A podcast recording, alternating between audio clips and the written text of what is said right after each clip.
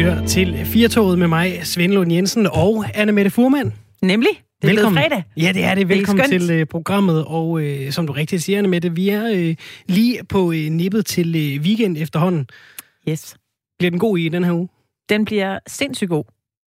Det Er der noget, er der, og det, der, besluttet, der er ikke noget på den måde, der, øh, der øh, peger i den helt rigtige retning for weekenden. Nej, jeg havde en, øh, en weekend i sidste, sidste uge, der var pakket fra 8 morgen til midnatstid og længere tid i øh, tre dage træk. Så jeg tror nok, at øh, jeg skal skovle alle de serier ind, som jeg overhovedet kan. Hele weekenden. En af de ting, man kan øh, kaste i hovedet her i weekenden, det skal vi tale om senere i øh, programmet. Det er Vild med Dans. Ja. De begynder igen, igen, igen. Der er jo simpelthen, altså, hvis de bliver ved et år mere, det gør de sandsynligvis, så er der Mon jo ikke. børn, der er blevet født det år, de begyndte at sende det første gang, som kan få kørekort. Ja, det er rigtigt. Det er vildt, ikke? Jo. Kan du huske det? Noget af det første? Ja, det kan jeg jo egentlig godt, hvis jeg Ja. sådan roder, Ja. roder efter i hjernen. Ja. Men 2005. det føles jo bare, det føles jo bare som noget, der har været der i, i altid nu. Ja, præcis. Ja, altså, jeg elsker så vild med dans. Det gør noget godt. Det kan du Og det, det, jamen det gør jeg. Jeg det kan du, det skal er, du se det i aften? Selvfølgelig skal jeg se det. Altså, øh, sådan en gammel øh, jazzballetdanser som mig. Jeg har også gået til standarddans, da jeg var øh, helt ung. Jeg synes, det er et fantastisk program. Jeg elsker at se det, Jeg- fordi der, man ved præcis, hvad der sker. Ja. Der er ingen overraskelser. Det er øh, tomme kalorier, pæne kjoler. Øh, ja, det, det er vist det. Den lille danser, der er i maven. Ja, ja. Den lille danser, der er i maven på dig. Får Mhm. den så lyst til at hoppe ud, når du ser sådan noget og tænker, det, det kunne jeg også gøre. Ja, det, Øh, jeg kan stadigvæk. Nej, jeg er helt med på, at det kan jeg ikke på nogen måde, men jeg får lyst til det. Altså, jeg ser det også med min mor nogle gange, og hun kan også godt lide at svinge benene. Øh, så det, det synes jeg godt. Mine børn gider ikke at se det. De vil se bag i dysten. Det er også godt. Og det, øh, er det også i den her weekend, det begynder? I, ja, det er, det er i morgen. Det er i morgen, Ikke? Ja, det er om Ja. lørdagen. Ja. Prøv at høre, i forhold til øh, Vild med Dans, hvis du som øh, Anne Mette er glad for at se det, man må selvfølgelig også gerne være med, hvis man ikke er glad for at se det, men det hjælper måske lidt at have set det. Så har vi strikket en Vild med Dans quiz sammen til dig. Den øh, finder sted i anden time af dagens program, så øh, hold dig endelig til. Du kan skrive en sms til, ind til os på øh, 1424. Du skriver R4 og så et øh, mellemrum hvis du øh, gerne vil være med i quizzen. Så skriv lige ind til os. Du kan også ringe 72 30 44 44. Lige øh, fortæl, hvorfor du skal være med i quizzen. Du kan vinde et øh, eksklusivt Radio 4 krus, som du kan sidde og drikke din øh, kaffe eller te, ja. Eller øh, måske stærkere sager af, når du ser Vild med Dans. Og det er lidt finere, end dem vi andre drikker af her på øh, stationen. Du Ja, ved. vi har jo sådan nogle almindelige arbejdspladskrus, ja. Hvor der står Radio 4 på. De her, de er særligt lavet til øh, præmier. Ja, der er, jeg kan se, øh, det er sådan et print, hvor det er det, man kalder indigo blåt, som Okay. er sikkert samme farve som vores mikrofoner. Yes. Så øh, det er lidt finere, end de, end de andre gode kopper, vi drikker af. 72 30 44 44, hvis du vil være med. Du kan også sende en sms på øh, 1424, skriv R4, så et øh, mellemrum, og øh, så din besked. Det er jo selvfølgelig også de samme øh, kommunikationskanaler, du benytter, hvis du i øvrigt vil sige noget til det, der skal her i programmet. Svende, det er dig, der har lavet den. Aha, Er den svær? det kommer jo an på så meget. Jeg har prøvet at lave den sådan mellemsvær, altså almindelig, Ja, men almindelig hvor, svær. bare lige så man har et, øh, et lille... Et lille overblik over den. Skal man have set alle sæsoner for at kunne svare rigtigt på det hele? Eller altså, hvor meget... Øh, Det behøver man ikke. kan- Altså, jeg vil sige, med overfladisk kendskab til programmet og dets historik, så burde man kunne svare, at det går kort sagt ud på, man skal prøve at gætte, har en person været med i Vild med Dans, eller ej. Det er Aha. jo en tilbagevendende øh, begivenhed hvert år, når TV2 offentliggør, uh, de skal være med i Vild med Dans. Og så er der begyndt at komme sådan en, en, en bevægelse, hvor folk siger, hvem er det? Fordi ja. Ja. det er jo begrænset, hvor mange kendtiser vi har i Danmark. Så, så hvis man har set lidt i ny og næ, altså man skal måske bare have set et program per mm. sæson, så har man måske en god fornemmelse af, åh, oh, jeg kan da egentlig godt huske, at øh, ja. Ja. sådan og sådan stod ja. i øh, skrud inde i fjernsynet og ja. Ja. dansede.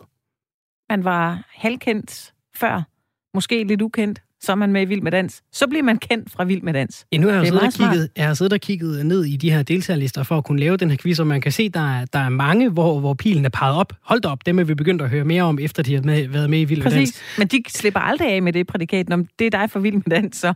Helt rigtigt. Der er nemlig også mange, hvor pilen peger den anden vej. Man har ikke rigtig hørt om dem igen, vil jeg sige.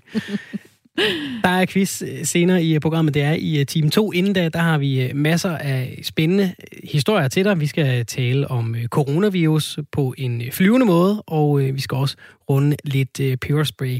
Rigtig hjertelig velkommen indenfor. Så fik han det, Donald Trump. Måske har du allerede hørt det. Det er i hvert fald en af dagens helt store nyheder. Man har nærmest ikke kunnet tænde et øh, fjernsyn eller åbne internettet på en øh, telefon eller en computer og øh, undgå at se, at Donald Trump, USA's præsident, han har fået coronavirus.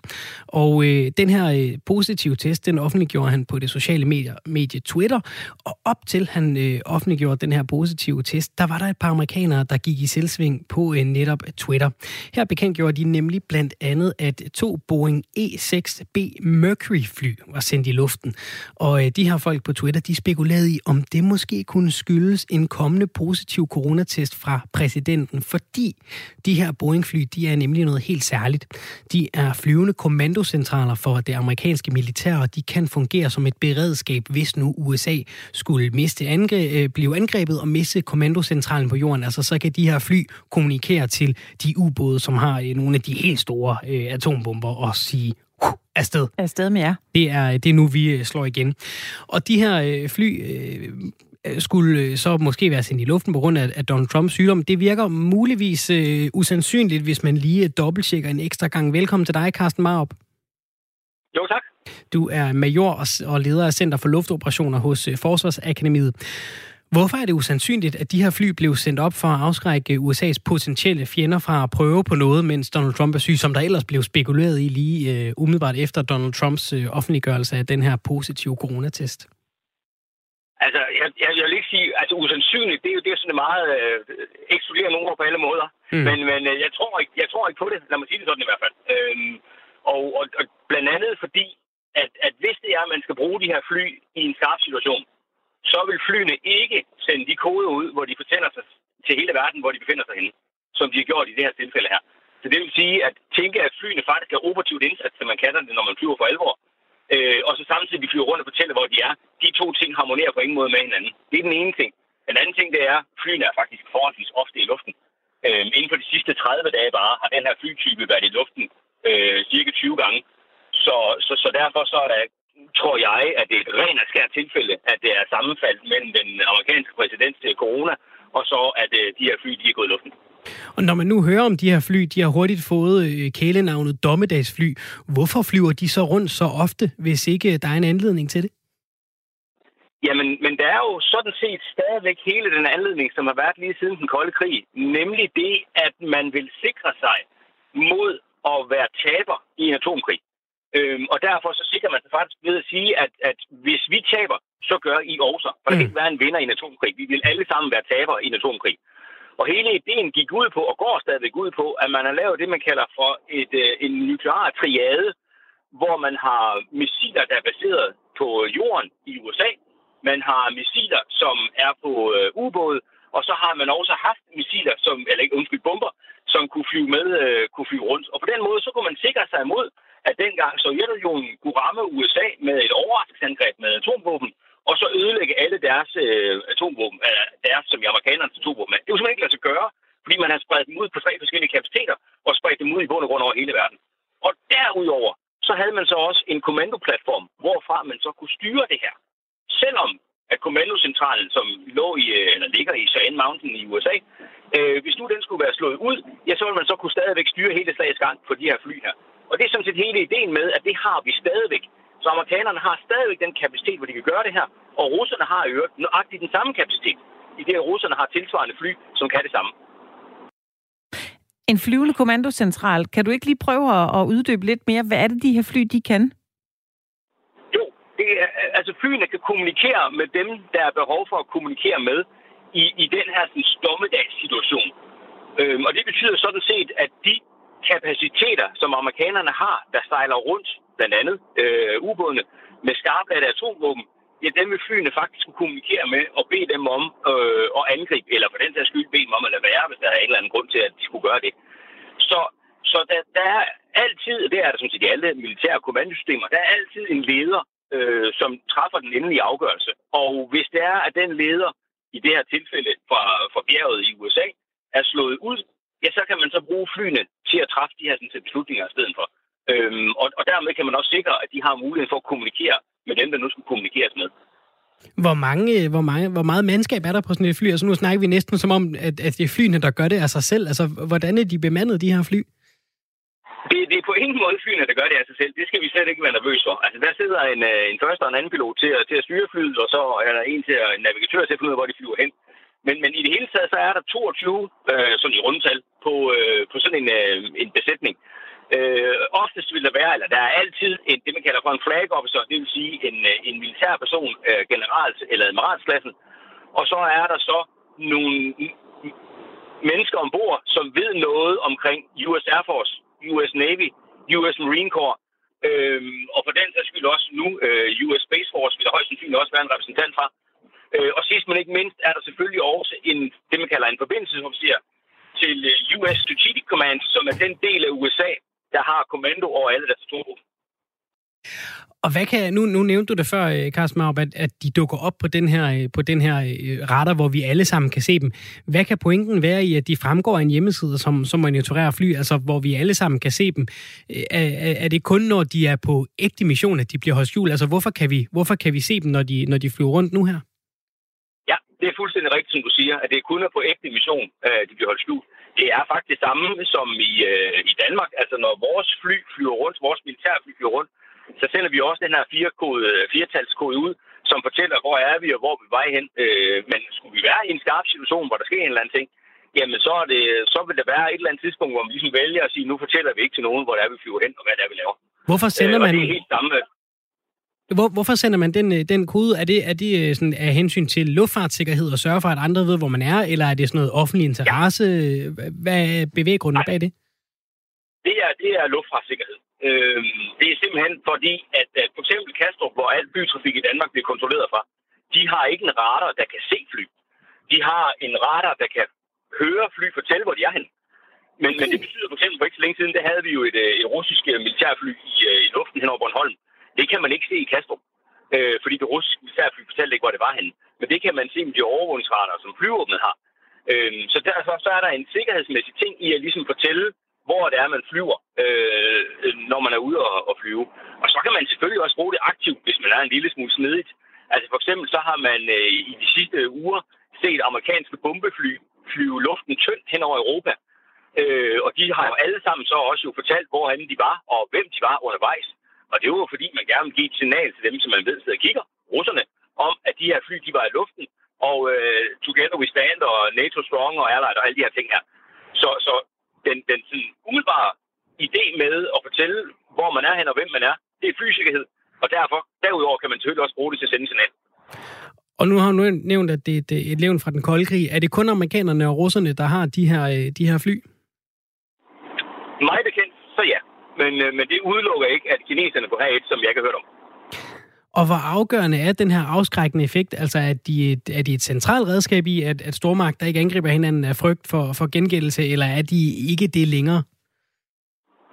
Øh, du tænker på, hvor, hvor stor en rolle flyene spiller i den sammenhæng? Ja, lige præcis. Altså, er det, er det noget, man, man gjorde engang, og så er man blevet ved med at gøre det, fordi man vil ikke være de første, der afruster det, øh, og, og så fortsætter det ligesom med at findes? Eller er det sådan en, en, en, en kritisk øh, infrastruktur for, for de her stormagter i, øh, i en eventuel situation, hvor, altså, hvor vigtige er de, ikke?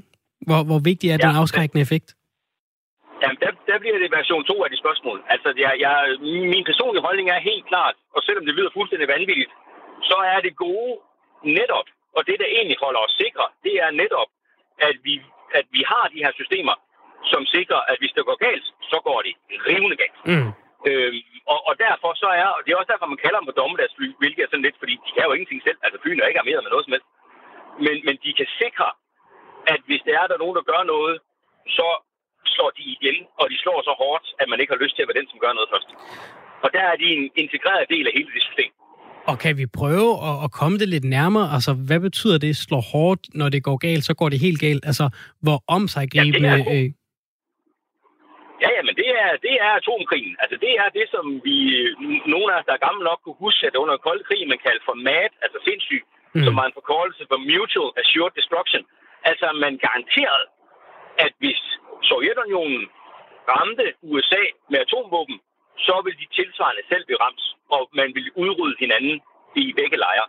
Og, og, og det igen, det lyder jo på ingen måde særlig rart, men det er faktisk rart at vide, at det er tingens tilstand, fordi så er der ikke nogen, der har lyst til at prøve. Men, men nu snakker vi meget Sovjet, ikke? Altså hvis det nu var Nordkorea eller Iran eller nogen andre, der sendte noget afsted, er det så stadig den samme røde knap, man sidder og kigger på og siger, nu fyrer vi bare af over hele verden, og så bliver der bare skudt afsted? Det kan jeg ikke forestille mig. Øh, jeg kan ikke forestille mig andet, end, øh, end hvis Nordkorea skulle, øh, skulle skyde missiler afsted mod, øh, mod USA, at, at det ikke bliver så voldsomt, som det har været mod, mod Sovjetunionen. Øh, altså derudover så landet er også kun en brøkdel af, af, af, af Sovjetunionen, eller på den til Rusland nu, ikke? Øhm, så der skal ikke nærmest så mange missiler til. Så, mm. så jeg er helt sikker på, at man der vil finde et, et mere afpasset svar.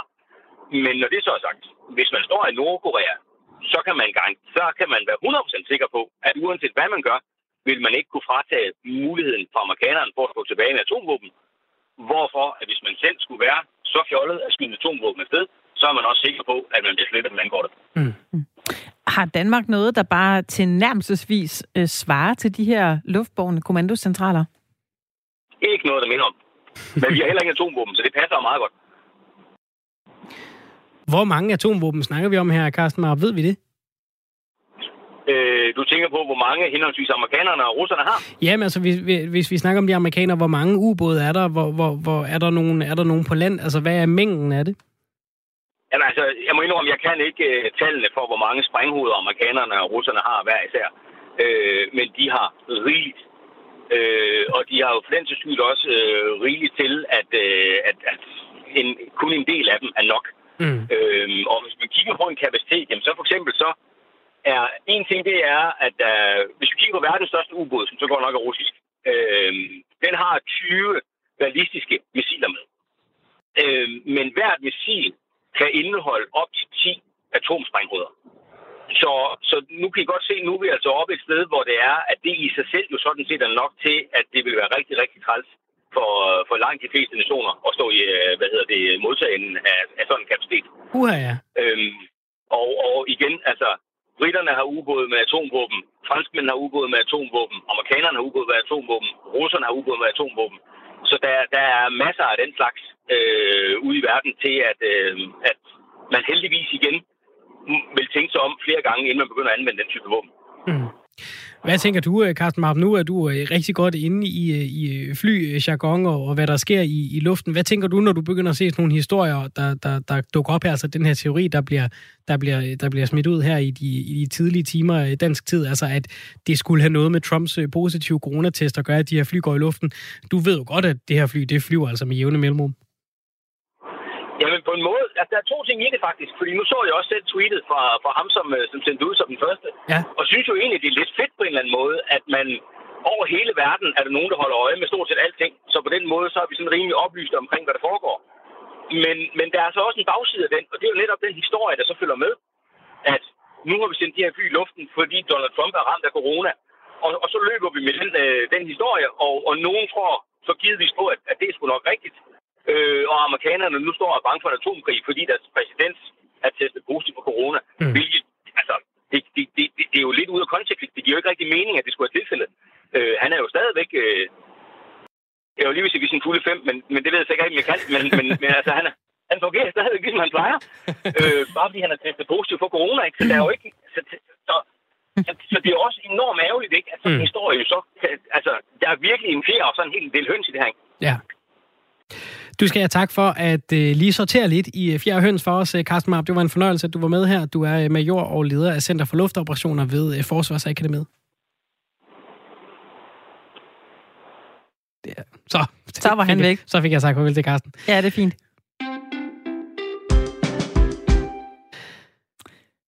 vi skal til det, vi kalder mere eller mindre. Ja, Anne det skal vi. Og det er jo der, hvor vi øh, finder øh, på et eller andet, som øh, kan eller skal fylde mere eller mindre ude i den virkelige verden derude. Og jeg ved ikke, om du vil lægge for i dag, eller skal jeg gøre det? Skal jeg, skal jeg lægge for?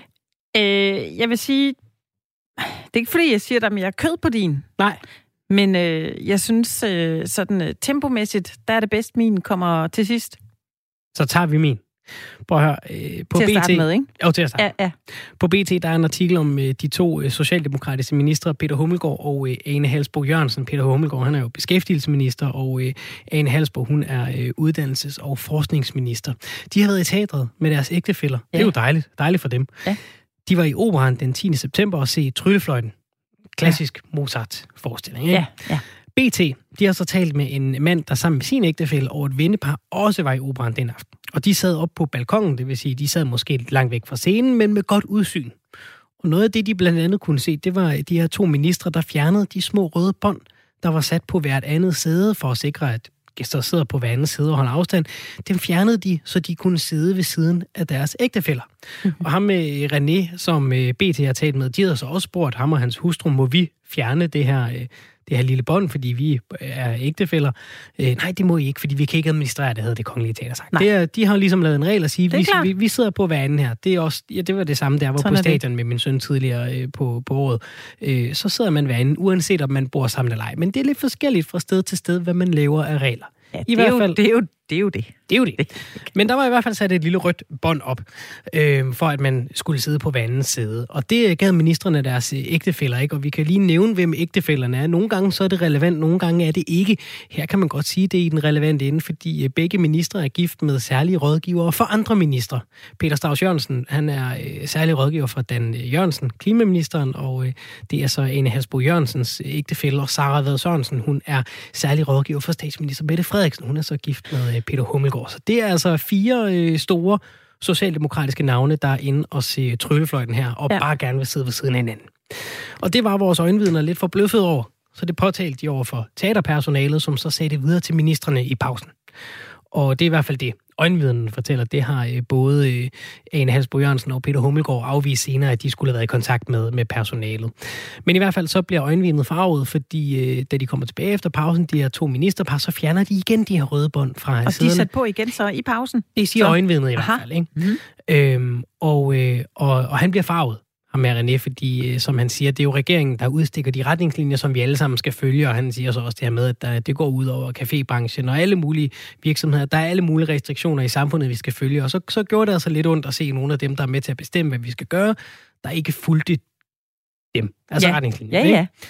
Så de to vennepar, de skriver til øh, teaterchef Kasper Holten, der bekræfter og beklager det her forløb, og de skriver også til Mette Frederiksen. Mm-hmm. De får så ikke noget svar, men så bliver de så ringet op i tirsdags øh, af Peter Hummelgaard, Ja. Altså, beskæftigelsesministeren. Ja, ja. Som har siddet der. Som har siddet der. Og fjernet båndet. Ja, lige præcis. Han ringer og undskylder, fordi Mette Frederiksen har sagt, at han skulle undskylde. Det er også, altså, det, den skulle man måske ikke. Der er, en, der er en, et, tanker, der bliver ind i hovedet, og ja. tanker, der skal ud af munden. Ja. Der fik han måske lige byttet om på dem. Ja. Fordi det er, øh, den samtale virker det til, hvis man læser artiklen på BT. Det er den samtale, der får René her til at gå til BT, fordi han følte lidt, nu er de bare ude og prøve at lukke historien, så vi ikke går til pressen, øh, når han ringer og siger, at øh, chefen, Mette, har sagt, ja. at jeg skal undskylde, så derfor gør jeg det. Ikke? Jo. Og øh, begge ministre, de har så beklaget, da BT har fat i dem. Ane Halsbro beklager dybt, hun beklager så mest, hvis man lige sådan skulle rangordne dem. Mm-hmm. Øhm, og, øh, og hun siger så også det her med, at, at ja, det er ganske rigtigt, at de øh, satte sig ved siden af hinanden, både før og øh, efter pausen, og har skrevet på sin Facebook-side, at hun har svigtet sit ansvar som minister. Og der er mange kommentarer også inde på den her øh, Facebook-side. Der er nogen, der skriver, at øh, det er for dårligt. Der er nogen, der bliver rigtig sure, altså rigtig vrede på de her ministre. Der er også mange, faktisk flere, vil jeg sige, når jeg lige læser igennem, øh, som, som bakker op, altså som skriver ting i stil med, nu kommer covid-politiet, og det er en dum regel, hvor er den nordjyske snusfornuft. Øh, vi har ja. været til ishockeykamp, der må man gerne sidde ved siden af hinanden. Øh, danske teatre har været inde og blande sig, altså interesse for en, øh, en, en interesseorganisation, der siger, det er faktisk vidt forskelligt, hvilke teatre, øh, der har hvilke regler. Altså, men, de, de har jo ikke brudt en lov, de har bare brudt en regel, som det kongelige teater ja, har lavet. Præcis. Men, og det her, det, det her det er grund til, at jeg gerne vil tale om det. For det er jo ikke en stor ting, det her. Og de har jo ikke på den måde bragt nogen andre mennesker i fare i forhold til coronasmitte. Det siger faktisk også René, altså øjenvind, han siger, at det er jo ikke fordi, at det er sådan en, en coronamæssig ting, der går ind og irriterer mere. Det er mere det der med, at vi har en regering, som laver nogle regler, nogle retningslinjer, som skal være det gode eksempel. De skal være øh, lidt mere rigtige end ellers andre. I hvert fald øh, gerne så rigtige, som de gerne vil have, alle vi andre skal være. Præcis. Øh, og så har begge minister sagt, at de er altså ked af dem, de har ikke gjort det i nogen ond tro. Nej, nej. Det ved vi da godt. Men hvis du sætter dig ned et sted midt i en pandemi, Og det er jo det, vi alle sammen har vendet os til, Ja. at, at hverdagen er anderledes end før. Så er der et rødt bånd på et sæde, så skal du jo ikke binde det op og fjerne det og sætte dig ved siden af en ægtefælde og tænke, går den, så går den. Vi, vi vidste ikke, at det var de regler, der galt. Hvis der er et bånd, så er der jo nok en grund til det. Det er jo ikke for sjovt, det er blevet sat op. Og Yes. det er jo det, vi skal vende os til. Altså, vi skal jo vende os til ikke bare at sige pyt, som vi gjorde engang. Præcis. Mette Frederiksen kunne lave en lille, øh, jeg vil ikke kalde det en grønspættebog, men øh, noget, der ligner. Mm. Og på side 1 på den kunne der jo stå, er du til et arrangement? Er der et bånd på din stol? Ja. Fjern ikke dette bånd. Lad nu være med det. Og vi snakkede jo om det i går, Simon Ja. og jeg, da vi sendte. Øh, fordi jeg havde været i øh, biografen, hvor der Mm. også var det her skilt med, der må være 20 personer inde i den her slikkiosk. Det kunne vi selvfølgelig ikke administrere. Der Mm. var mere end 40-50 Mm. stykker hele tiden. Det, vi, kan ikke, øh, vi kan ikke finde ud af det. Og åbenbart ikke her heller. Nej, og, og, og, og så længe, igen, lad mig understrege, de har til synligheden ikke gjort noget, der har gjort livet farligere for hverken øh, dem selv eller andre i forhold til coronasmitte.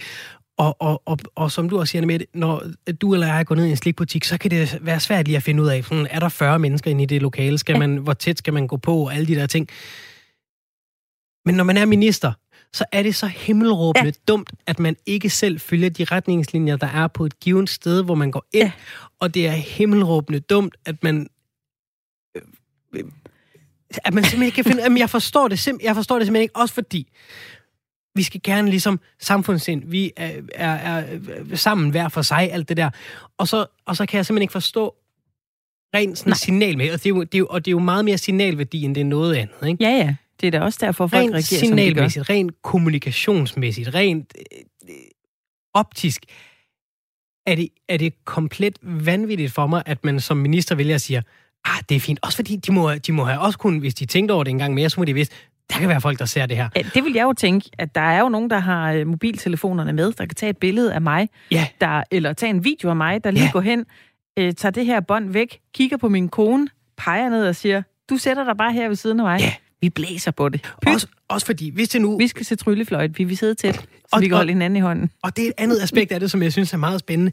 Hvis det her nu var sket nede ved bæren søndag morgen, Peter Hummelgaard kommer ind i joggingbukser. Jeg ved ikke, om han ejer joggingbukser, det tvivler jeg på, måske på. Men, men lad os sige, at han kommer ind i, i, sit søndags, øh, søndagstøj, øh, joggingbukser med pressefold, mm. og, øh, og skal købe nogle, øh, nogle rundstykker nede ved bæren. Ja. Så glemmer han at spritte af, da han går ind. Det er der nogen, der ser går til BT. Ja. Ej, ved du hvad? Kæmpe undskyld. Det, det glemte jeg. Jeg havde lige noget andet i hovedet. Jeg skulle øh, hjem og Ja. lufte en hund. Ja. Det er min fejl. Ja. Det kan ske for os alle sammen. Det er der på en eller anden måde noget folkeligt i. Men når du sidder i den kongelige opera er til tryllefløjten, og, Og der er et og, og skider højt og flot på reglerne, og fjerner det røde bånd to gange til synlædende.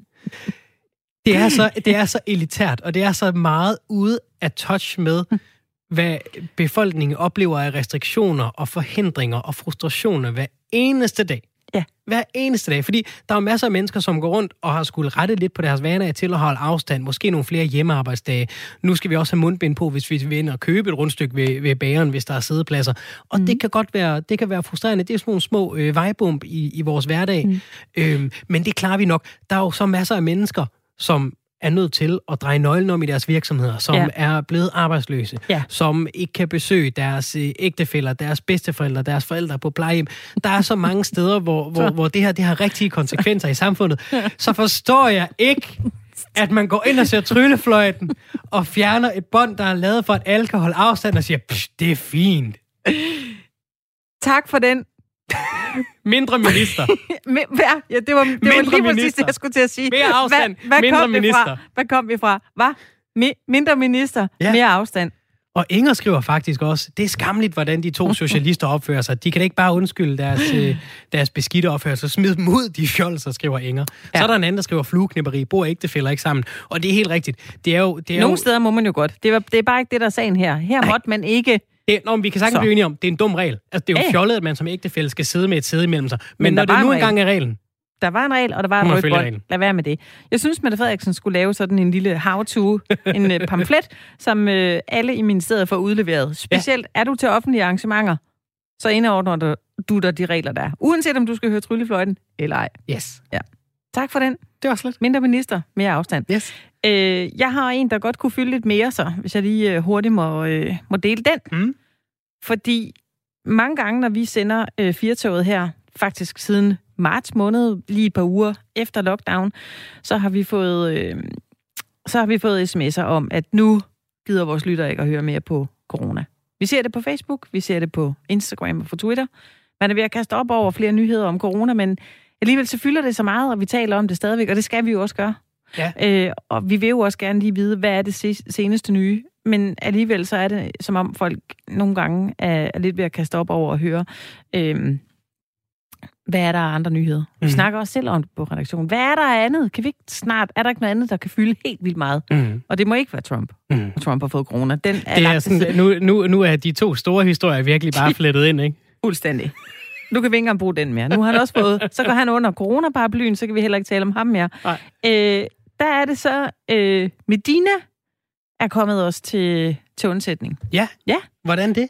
Jamen, det er jo fordi, altså, vi har fulgt hende meget. Nydestrøm har jo øh, fulgt Medina tæt. Op, ture, nedture, breakdowns, ja. kokain, dom. Øh, hvem er hun nu kærester med? Hvorfor var hun egentlig ikke kærester med Christoffer i længere tid? Hvad skal der blive af hende? Hun er mm. også fyldt 30. Skal hun ikke snart have nogle børn? Hvad, hvornår blev hun gift? Alt det her. Alt det er kørt op og ned. Yes. Nu er hun gravid. Ja. Tillykke. Så nu kan vi følge den. Medinas graviditet, den kan vi følge tæt fra nu af. Hun er halvvejs, mm. så vi har godt øh, fire og en halv måned. Så kommer der en med baby. Så kommer der en med baby. Præcis. Ja. Ja. Øh, det synes jeg godt kunne fylde lidt mere. Altså med Dinas graviditet? Ja, det kunne det godt. Okay. Flere øh, spisesedler. flere på Twitter, der skriver, er det, er det nu godt? Kan hun, hvordan får hun karrieren til at, øh, at hænge sammen med at være gravid? Og, øh, og øh, er det image, hun har skabt? Ja. Hænger det sammen med at være mor? Hvad skal der nu ske med hendes øh, musik? Skal hun til at lave noget andet musik? Ja. Det bliver spændende at se, altså om, om jeg siger vi ikke, det er mere ser... interessant. Jeg siger bare, det har potentiale til at fylde lidt mere, fordi det har fyldt rigtig meget på et tidspunkt. Altså fordi hun har fyldt lavede. så meget, at ja. det er underligt, det flyver under radar nu, hvor hun har gravid. Det er det, vi er ude i. Fuldstændig. Jeg forstår det ikke. Nej. Den ene spiseseddel efter den anden var med dine, det ene med dine og det andet. Ja. Og det, det, det jeg siger, det, det er jo ikke på den måde, øh, det er ikke fordi jorden går under, hvis ikke ved det. Det har bare fyldt meget. Men hænger det ikke også sammen med, at, at, at den musik, Medina har lavet, den var, den var rigtig god på et tidspunkt, og så blev den mindre god, så fyldte hun bare mindre? Ja, jeg tror, det er delte meninger om, om den nogensinde har været god. Altså. Ej, den var god i starten. Yeah, kun for mig, ikke? kun for mig. Ja, ja, Velkommen jeg er til ja. Medina. Klart, klart. Ja, ja. ja. Det er nogle godt skåret popnumre. Det kan være, du begynder øh, at lave børnemusik, og så, så, du ved, så kommer vi til at se nogle spændende samarbejder, altså Popsi og Medina, og så bare en, du ved, en, en lidt mere sådan speedet op version af julene på bussen. det går også godt, ja. Julene på bussen. Du kan bare se, hvordan ja. det kører med dig nu. Ja. Så det kunne fylde lidt mere. Det kunne godt med fylde Dinas lidt mere. Øh, graviditet. det, er, det er noteret. ja. Var hun gravid, da hun var med i? Hun er jo med i toppen af poppen på TV2 lige nu. Var det så før, hun blev gravid? Altså, det er jo min øh, tese. Ja, jo, det kunne hun, der kunne hun godt der måske hun godt lige have været lidt, gravid. Lidt gravid. Og, og nu har jeg set det, øh, fordi jeg backtrackede. Ja. Ikke? Da jeg fandt ud af, at hun var gravid, så skulle jeg jo følge det her, ja. for at se, er der noget i det, for at det kan fylde mere. Mm. Jeg synes, hun ser lidt blodfattig ud under de ud, øh, udsendelser. Okay. Du ved, lidt bleg. Det kunne være, fordi hun havde kvalme og kastet op. Hun sagde heller ikke, hun er så heller ikke typen, der siger så meget i forvejen. Men det kunne godt være der. Jeg synes, der er spændende perspektiver i det her. Både at, at Medinas graviditet skal, skal, skal fylde mere, og, ja. og så at vi, at vi går ind og fjerndiagnostiserer ja, på uh, toppen af bomben, hvornår har hun været gravid. Præcis. Det er, altså, du har en, øh, du har en fremtid og ja. fortid som ser og hører journalist på den der, med ja. De ringer bare. De ringer godt. bare. Jeg siger det bare. Lad os se, hvor meget øh, det kommer til at fylde om, øh, om fire måneder. Og se, hvor mange spisesedler den kan trække, når hun har født. Vi ved heller ikke, hvordan skal det gå med fødslen. Nej, ej, der krydser vi jo fingre for, at det går Er der paparazzi ude foran øh, hospitalet?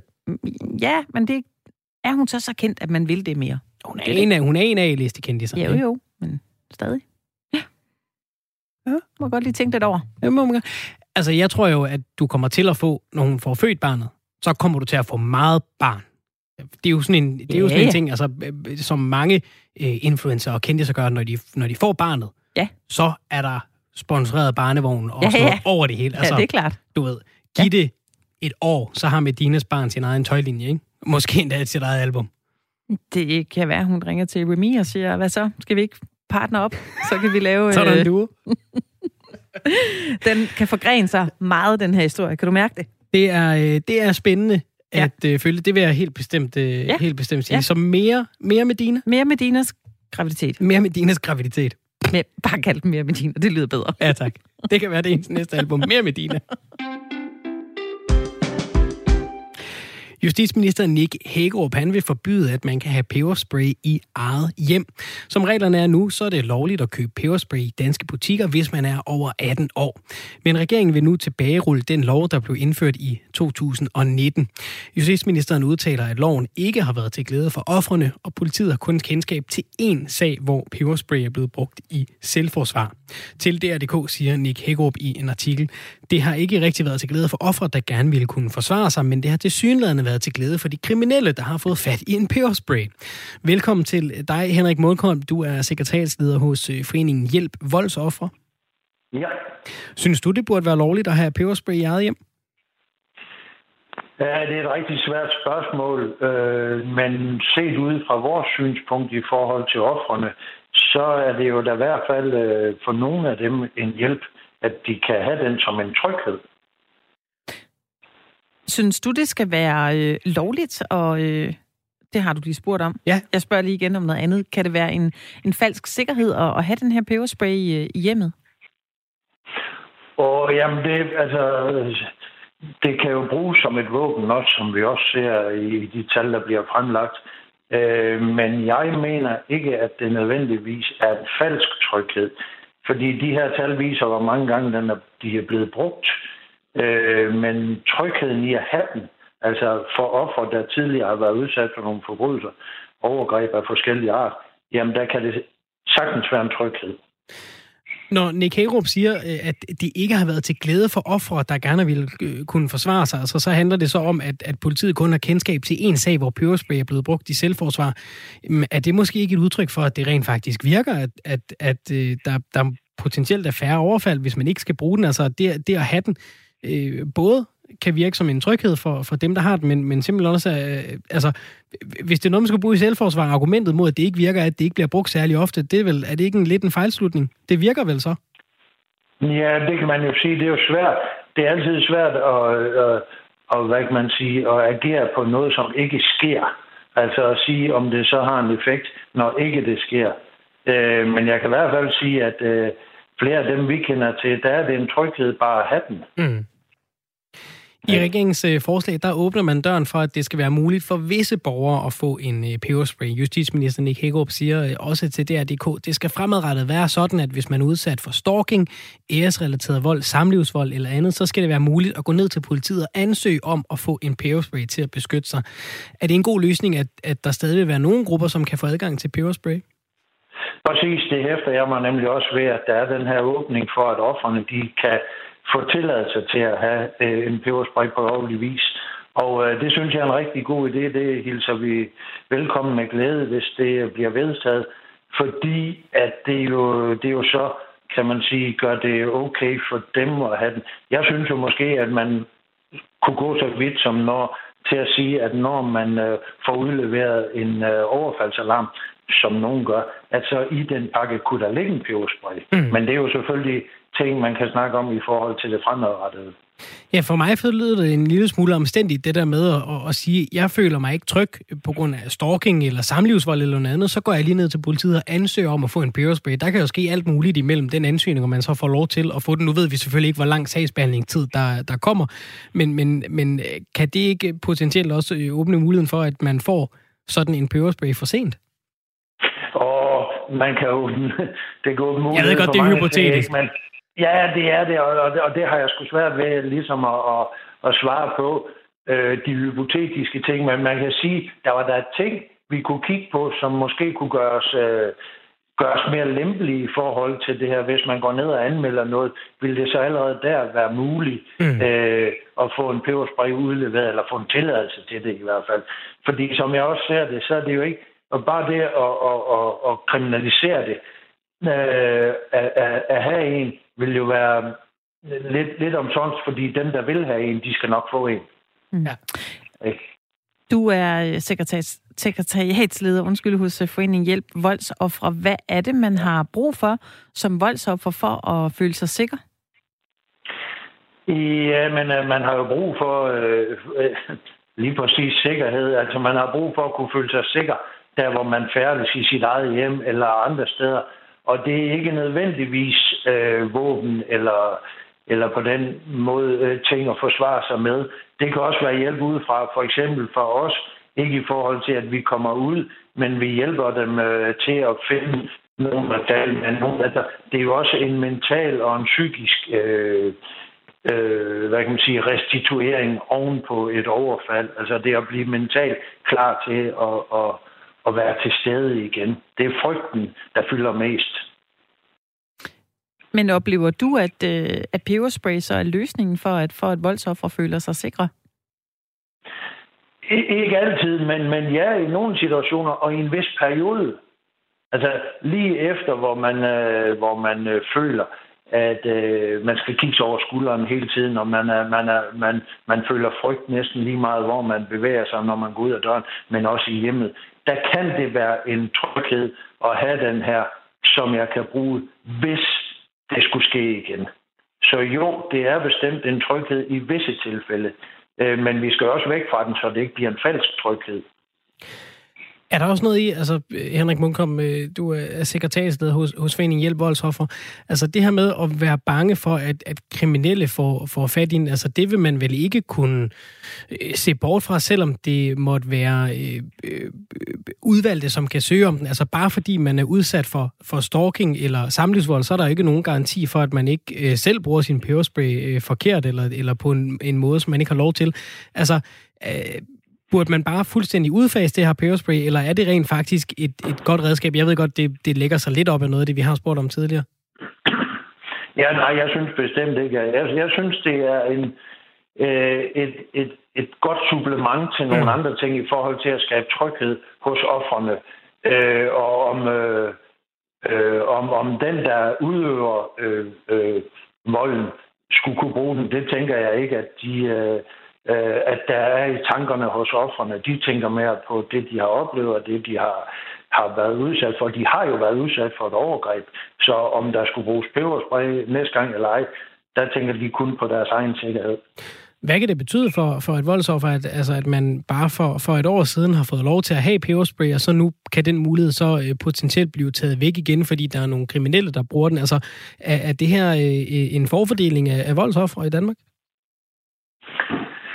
Hvad tænker du, når du siger forfordeling? En negativ version af det. Ja, nej, altså jeg, jeg, jeg, der er ikke så meget spekulationer i den retning om for og imod, og, og så må vi, og så må vi ikke. Altså, jeg, jeg lægger mærke til at byde mærke i den her åbning, der er for, at man kan få den som et offer. Og det, det er jo selvfølgelig den, vi vil forfølge, at det skal være muligt for offrene stadig at have den på, på lovlig vis. Så, så øh, hvad kan man sige, set med dine øjne, hvis, hvis det går den vej, du håber, så er det her måske i virkeligheden lidt en, lidt en ikke-historie, ikke? Altså, at, at, at man, man laver en, en, en anden port ind til at få fat i den her peberspray, som, som stadig vil komme voldsoffer til gode. Ja, det håber jeg, fordi det kan jo ikke være meningen, at det kun er den kriminelle, der så stadig vil kunne få fat i den på, på, på kriminel vis. Mm. Øh, Øh, og så dem, der egentlig kunne have glæde af den, de skal afholdes fra at have den. Det, det kan jo ikke være rigtigt. Jeg tror ikke på det, det der er lagt op til. Når vi nu har fat i dig, Henrik Munkholm, som er sekretærsleder hos øh, Foreningen Hjælp, Hjælp Voldsoffer, så ringer vi dig så til dig i dag, fordi nu er der en nyhedshistorie om, om det her peberspray. Hvad vil du sådan ønske, vi havde ringet om? Altså, er der et andet sted i, i hele voldsofferdebatten, som er meget mere relevant at tage fat i, men som ikke lige har øh, mediernes søgelys lige nu? Jeg ville da have håbet, at I har ringet omkring øh, et fald i antallet af offer og kriminelle hændelser i Danmark. Det ville da have været øh, det optimale for os. Øh, vi vil jo egentlig gerne øh, øh, stå i en situation, hvor vi er overflødige. Det kommer desværre ikke lige til at ske. Men, men jeg kunne selvfølgelig godt tænke mig, at der blev, øh, I havde ringet omkring mere fokus på, på offrenes situation, altså på behandlingstiden, øh, på deres øh, erstatningssager og de, de ting, som, som betyder øh, rigtig meget for offrene mm. øh, for at komme videre i livet. Og hvordan ser det ud? Altså, det er jo en af de ting, jeg kan huske, der blev talt øh, en del om øh, tilbage i begyndelsen af den her coronaperiode, hvor vi blev sendt hjem fra, fra arbejde, mange af os, at, at det mm. kunne være potentielt en, en farlig, eller i hvert fald øh, rigtig dårlig situation for dem, som er udsat for vold i hjemmet blandt andet. Har I fået nogle tal, der, der, der kan på en eller anden måde konkludere og opsummere, hvordan har det set ud? Hvad har billedet været siden marts? Uh, nu arbejder vi ikke uh, så meget med vold i hjemmet, altså i i øh, familierelaterede sager. Øh, det er mere krisecentrene og, og mm. de steder, øh, Danner og, og de steder, hvor de kommer. Vi arbejder mere med den vold, som sker ude i, i, i samfundet, altså den, den, den øh, tilfældige vold ja. øh, i værtsmiljøet og nattelivet og, øh, og voldtægter. Og der kan vi jo i hvert fald se, at, at det er naturligvis faldet, eller altså der har været, der har været færre af dem. Det ja. giver jo lidt sig selv, når vi lukker nattelivet ned. Ja. Vi vil sige tak til dig, Henrik Munkholm, sekretariatsleder hos øh, Foreningen Hjælp øh, Voldsoffer, for at være med her til øh, både at tale om peberspray og så også lidt andet her til sidst. Tak for det. Selv tak. Og det er jo altså øh, godt at høre, som Henrik siger her til sidst, at, at tilfældig vold øh, falder. Og det giver jo så selvfølgelig meget god mening. Vi har også, øh, jeg tror, vi har snakket om det her i programmet tidligere, så det her med, at når nattelivet lukker ned, så falder volden, når den er faldet bemærkelsesvis, mm. øh, bemærkelsesmærdigt meget, mm. øh, hvilket jo også gjorde, at der opstod en debat om her i løbet af sommeren, skal vi ændre på åbningstiderne på, på udskillingssteder, ja. sådan mere permanent simpelthen, fordi vi ved, at den der tilfældige vold, den rammer mellem, jeg tror det er mellem to og fire, eller midnat og fire, at den er, at den er rigtig slem. Ja. Og det er jo der, der er rigtig mange mennesker, øh, som ikke ja. er på gaden lige nu, ikke? Jo, præcis. Charlotte, hun har sendt os en sms, så skriver hun, øh, godt hårlakken ikke er ulovlig, for det er vel ikke ulovligt at forsvare sig. Mm. Og Ulrik skriver, øh, selv hvis det er de kriminelle, der bruger peberspray, er det stadig et meget mindre dødeligt våben end for eksempel en kniv eller en øh, mm. stump mm. genstand. Og det er jo mm. også et, et godt argument for at sige, jamen hvis det er noget, som kommer øh, mange voldsoffer til gode, så er en, en peberspray måske ikke så farligt et våben i den anden ende. Altså, det er jo hele tiden en afvejning af, hvad, hvad betyder mest, ikke? Jo, præcis. Øh, jeg er selv blevet overfaldet en gang for mange år siden i en øh, isbar, jeg arbejdede i. Det var øh, måske også det, der står på side 1 i røverhåndbogen. Lad være med at røve en isbar i februar måned. Ja. Der er ikke oh, mange penge i en isbar. Nej. Det var dumt for det første. Ja. Men øh, det var i 90'erne, der øh, kunne man ikke... Øh, vi havde ikke nogen peberspray dernede. Vi havde en øh, kontakt under bordet, vi sådan lige kunne trykke på, okay. hvis vi oplevede, øh, at folk kom for tæt på, eller vi blev truet, og den gik selvfølgelig direkte ned til alarmcentralen. Mm. Øh, men fra man... Og jeg ser så, at de her, øh, den ene mand står foran mig og, og bestiller alle mulige ting, som selvfølgelig er lidt bøvlet. Ja. Det synes jeg var lidt mærkeligt. Hvorfor skal det være så bøvlet, det du skal det er meget få ting, du kan få. Så han blev ikke sur over, at han ikke kunne få gratis eller der ikke var mere nuke. Det var planlagt? Øh, det var fuldstændig planlagt, fordi så gik ham den anden sådan øh, tættere og tættere på, og sådan rundt om disken, mm-hmm. øh, der kunne man lige gå hen på nogle hylder og se, hvor man kunne købe noget kaffe og mm. chokolade og marmelade, sådan nogle forskellige ting. Øh, og, så, øh, og så har jeg godt mærket, at han stod lidt tæt, øh, og så kom han lidt tættere på, og i det sekund, tror jeg, han løber hen mod mig, når jeg så trykker på den her knap Nå. under bordet. Det er meget godt reageret. Ja, det var da heldigt. Ja. Men øh, han skubber jo så til mig øh, rigtig hårdt, og jeg falder ned i øh, en fryser og slår mit hoved. Altså, oh, og, øh, jo, jo, det var, det var voldsomt faktisk. Øhm, og, og der ville jeg jo rigtig gerne have haft faktisk en peberspray. Altså, jeg ville gerne have Jeg kunne jo ikke øh, klare to mænd. Nej, nej. Med bare mig. Nu står du der med en iske, den gør altså ikke meget. Det, nej, den kan, jeg tror... Ja, den kan nok godt slå hårdt, men den er også kort. Altså, du, du skal være ret ja. tæt på, ikke? Og jeg nåede lige at tænke, at jeg skal på skiferie dagen efter, og, jeg tænkte faktisk på et tidspunkt, nu, fordi jeg fik jo lyst til at forsvare mig, altså ja. jeg fik lyst til at, han stod sådan over skrevs på et tidspunkt, for at ville have penge fra kassen, og jeg tænkte, hvis jeg rammer rigtigt med hælen, lige ja. op, altså i i skridtet på ham. Ja. Men hvis jeg nu rammer forkert, ja, det, det, så går han jo ikke ser i bedre ud i hovedet. Altså, der, der er mange ting, der kan gå galt, ja. ikke? Jeg nåede lige at tænke, men jeg nåede også at tænke, mens jeg lå dernede, at jeg måtte hellere bare lade være med at gøre noget, og lade dem tage alt, hvad de ville tage. Men, men jeg synes jo, der gik lang tid, inden politiet kom. Ja. Øh, og de var jo længe væk, inden, inden politiet kom. Faktisk mm. gik jeg hen og skulle ringe til politiet, men øh, når man trykker på knappen til alarmcentralen, så går den i telefonlinjen. Det var ah. før mobiltelefonen, ah. så den var jo, øh, der var ingen forbindelse. Okay. Så jeg kunne ikke ringe nogen steder hen. Jeg var nødt til at løbe ud på gaden. Ja.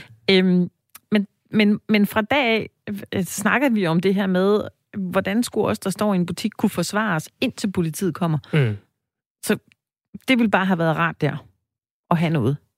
Og, og man kan sige, at det, det, det bedste af alle verdener ville jo være, at der ikke var folk, der havde behov for at overfalde en, en ung pige i en isbutik. Selvfølgelig, men øh, det sker jo. Det sker altså... jo, og, og, og, og hvis man så, fordi det er der jo nogle mennesker, der er den ene eller den anden grund, enten øh, øh, altså brugsteori, at man, man mangler de penge, eller måske noget psykologisk, der gør, at man, at man ikke kan skille mellem rigtigt og forkert, øh, så kunne man da håbe, at øh, de bare kunne sige, giv mig pengene, i stedet for at løbe over og vælge dig ned i en fryser.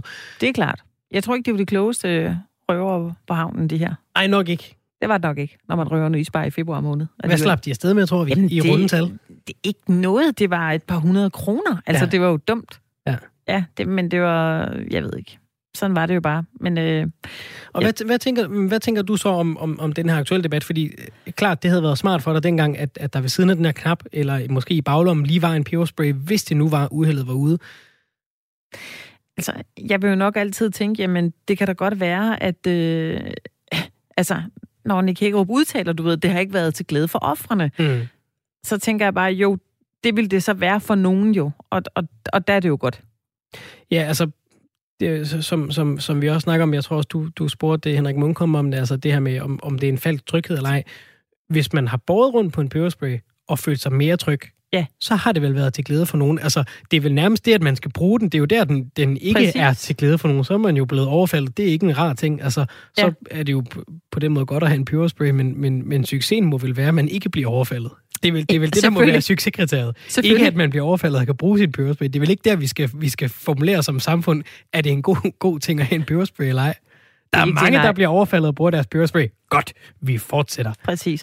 Men efter den oplevelse, øh, jeg havde, og som Mm. også mange andre voldsoffre øh, har, det er jo øh, tiden bag efter, hvor man jo, altså man bliver udsat for noget, man tænker, det her det er utænkeligt. Ja. Det sker ikke for mig, det sker for alle mulige andre, men når det så har sket, så, øh, så tænker man jo, jamen, øh, ofte er kvinder fysisk mindre end mændene. Mm.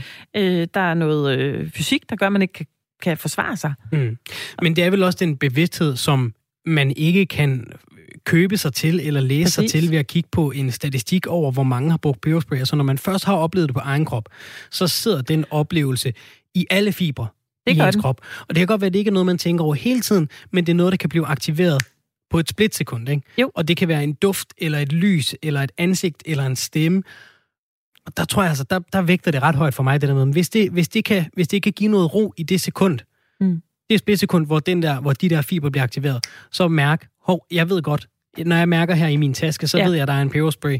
Ja. Så nu behøver jeg ikke være helt så bange, som jeg lige nåede at blive, fordi der var et eller andet, der mindede mig om det, der Ja. skete dengang. Præcis. Og der øh, er, er, er sådan nogle mennesker som mig, og, og sikkert også Nick Hækkerup måske, øh, heldige, at vi ikke har stået i den situation, fordi så kan vi ja. Nemt sige, "Nå, men jeg kigger på en statistik, der er ikke behov for dem. Nej. Men, når man står på den anden side af bordet, Ja, ja, det gør det. Der er man der indprintet det her scenarie, man har været ude for. Øh, Jeg kigger der altid rundt i en butik, altså, og lidt over skulderen. Det, det gør jeg stadigvæk. Det Mm. ligger bare i sådan, hvem, hvem herinde ser lidt suspekt ud. mm. Det er jo trist, det er sådan, men ja, det er. Jeg tror, den er, den er svært ikke fra sig. Vi at være slut for den her time af Firtogsvende. Vi skal quizze i næste time. Ja, jeg tænker, det er, det er ved at være snart, at vi skal, vi skal finde ud af, hvem vi skal quizze med. Altså, du ja. Skal prøve at ringe ind til os på øh, 72 30 44 44, eller sende en sms til os på øh, 14 24. Du skriver R4, så et mellemrum, så kan du lige skrive, hvorfor du mener, at det er dig, der ja. Ja. skal øh, vinde. Det, der er på spil, ud over æren, det er en øh, eksklusiv Radio 4-kop, Yes, den som er øh, finere du kan... end den, vi får lov at drikke af. ja, det er, og det, er, pænere det er også. fine sager. Det er en vild med dansk quiz. Det er en vild med dansk quiz, og øh, det handler om, at du skal øh, fortælle os, du får nogle navne, så skal du fortælle os, har øh, personen været med eller ikke været med i Vild med Dans. Og på den måde, så er konceptet forholdsvis øh, enkelt. Det er lige til at gå til. Der er en, øh, en nem mulighed for at øh, lige tale med os et par minutter, komme i radioen, og også øh, forhåbentlig komme hjem med en fin præmie. Vi vil meget ja. Hellere have, at øh, I får koppen, end vi skal beholde den.